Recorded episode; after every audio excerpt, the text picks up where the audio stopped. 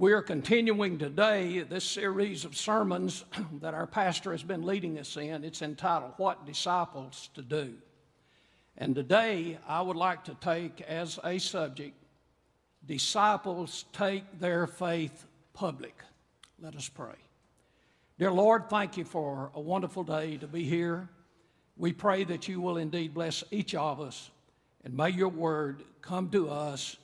And oh God, help us to understand and to be a part of your great work in the world. And we ask this in Jesus' name.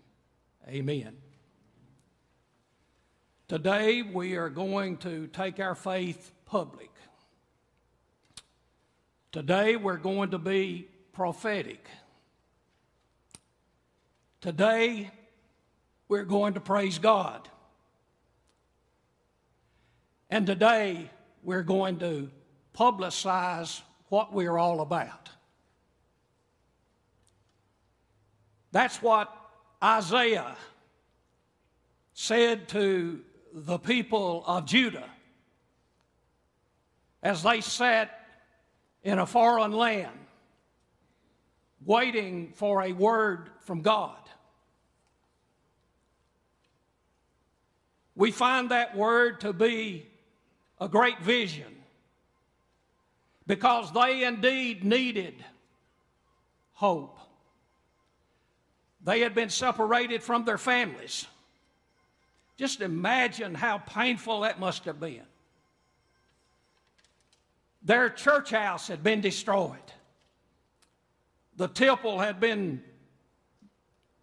turned to rubble. And they wanted a place to worship that was not tainted by the idols of Babylon. They needed uplifting. They wanted a vision. They needed help. They wanted something that they could not give themselves. And so we have this vision from God as shared with the people that came to Isaiah. And that's our text for today. And I want to spend just a little bit of time with that vision.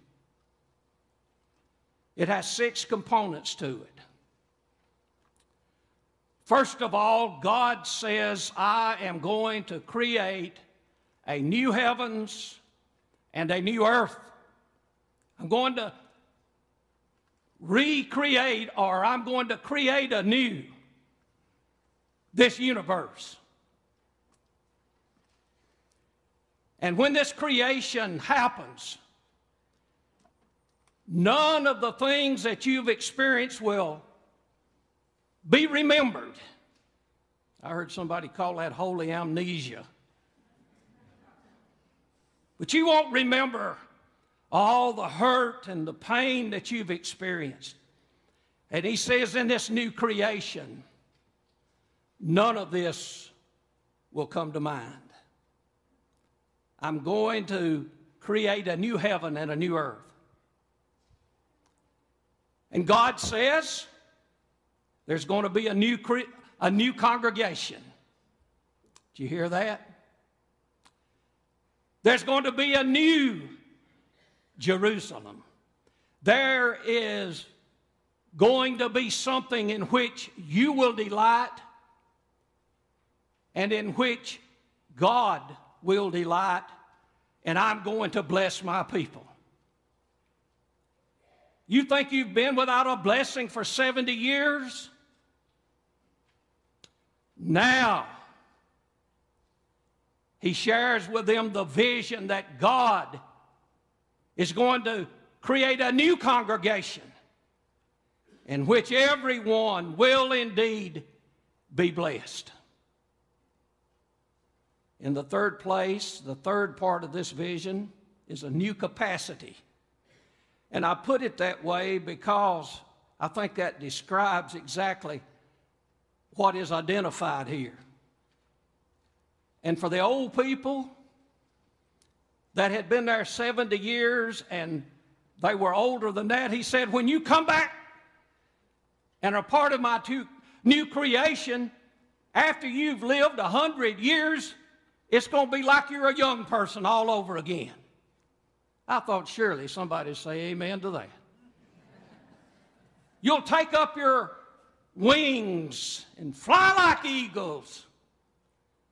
And when you turn a hundred, you'll have the new capacity to run and not faint. That's God's vision for these weary laden people who are worn out and they're tired. And God's vision is that you're going to take on this new capacity. And then there are going to be new conditions. In God's vision, here, the fourth component is there are going to be new conditions. Now, listen, we know a little bit about building houses. We're building them here. Martha, Reverend Touchton, just went out to house humanity uh, little, uh, what, what day was it? Wednesday, Tuesday. We're building houses in Kentucky, all over the place up there. And now the team is going to Waverly and going to build houses there. But in this vision, God says to the people, now, now be careful how you hear this because it's going to sound, it, it, this is not negative in terms of our ministry. But he says, You're not going to be building houses for everybody else. You're going to be building houses that you'll live in. You hear that? We talked about in Sunday school this morning the difference between a servant and a slave. That was a great class this morning. But as a slave, you build houses for your masters. In this new creation, you're going to live in the house that you built. Through the years, I hear people say, I'll be glad when we get into our new house.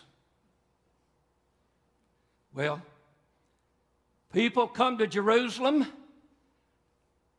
and you're going to be able to build and live in a new house. That's the vision. And not only that, you're not going to be planting gardens for somebody else. You're going to plant your fruits and your vegetables. You're going to plant those potatoes and those orange trees and and you're not going to pick the fruit for other people. It's going to go in your own cupboard. You're going to be productive and fruitful. And in this new creation, these new conditions, the old is going to be thrown aside. That's God's vision. And then the fifth component is a cheer. God has already said, I'm going to create Jerusalem where there'll be new joy. And here again, he reaffirms that and says, It's a place where I am going to bless you. And when I speak, you will listen but when you speak, God says, and through this vision, I will listen to you. I'll hear what you have to say. I'll hear your cry. I'll hear your distress. So you got a lot to be happy about. What a vision. What a vision. And then, and I love this last component of this vision. It's what I call a new concord. Now, listen, you've heard this at Christmas time for years and years and years. The lamb will lie down with the wolf. Who ever heard of such? The lion and the ox will eat grass together. And then you just can't get through the vision without talking about that snake that messed everything up. Isaiah says, I want to assure you that that old snake going to continue to crawl on his belly and eat the dust that he stirs up. There's not going to be any vipers to bite you. There are not going to be any poisonous things. But in this city, in this vision, it's a message of hope and unity and concord. Now, those are the six components of this vision that Isaiah shares with the people. You think there's anything significant about the number six? Well, in the Bible, seven indicates completeness. We talked in Sunday school, the three is significant 10, 40. Well, let me ask you God created the earth and the heavens in six days. And every time something was made, God says, It is good. That is the intent of this vision. Something good and wonderful is coming. After six days, Jesus said, Bring me six water pots. He told them to fill them up. And then you all tell me what he did. What did he do? Surely you can answer this one. He turned the water into wine. And oh, Lord, they, there was such an uproar. You've waited till the end to bring out the good stuff. Fresh and wonderful. That's six indicates that. And you remember Tommy, and I think Mar- Martha spoke of this. After six days, he took some folks with him to the mountain. And there was a new vision of Jesus.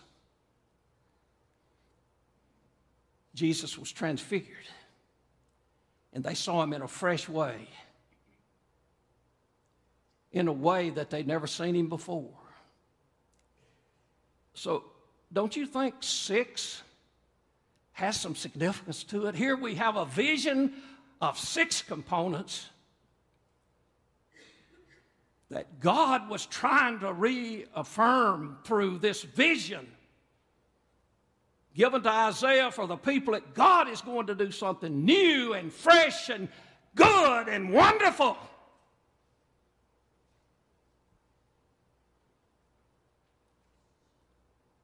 And I believe that is what God is doing here in this place. Somebody said, faith is personal. but it is not private. And I believe that God is leading us into a new vision that will go public. Because he said, Go into the world with the gospel. And what is the gospel? The gospel is a new vision that the deliverer has come with good news and with a greater vision than you've ever experienced before. And what will be the components of this new vision? I can't say that I have the vision, but I believe God is going to give us that vision. And I know there's six components in terms of the way in which we get there. And one I've just suggested. It'll come from God. It won't come out of my prejudice. It won't come out of my schooling, even though I'm grateful that God took from me a little two room schoolhouse to one of the great universities. I'll always be grateful for that. But God's vision is not going to come out of Vanderbilt. With all due respect to Dr. Gully, who put me there, and I'll always love him for it. Secondly, prayer. Pray. Do you think those people that were out there in that land for 70, do you think they didn't pray? It took 70 years, but finally it came. I'm sorry I'm a little bit excited this morning. I'm nervous too. I get so nervous when I'm here, I can't hardly stand it, but I know God is with me. Expectation is number three. Expect a miracle, expect a vision. Believe that it's going to happen. Number four, respond. Five, which is very similar, is act. And number seven, I never cease to amaze be amazed how Sunday school seems to sum up all that I've been struggling with through the past week. I believe if you're not in Christian education, friends, you're missing something wonderful. And this is the way our class closed today. Don't be afraid. And I think this is the final component that I would mention today is don't be afraid. Be open to the vision that we're coming into as a people of God. And then I'm going to add that seventh, which indicates completeness. Go public. God, give us something that we can go public with that'll help us to reinforce what we're about. Disciples take their faith public.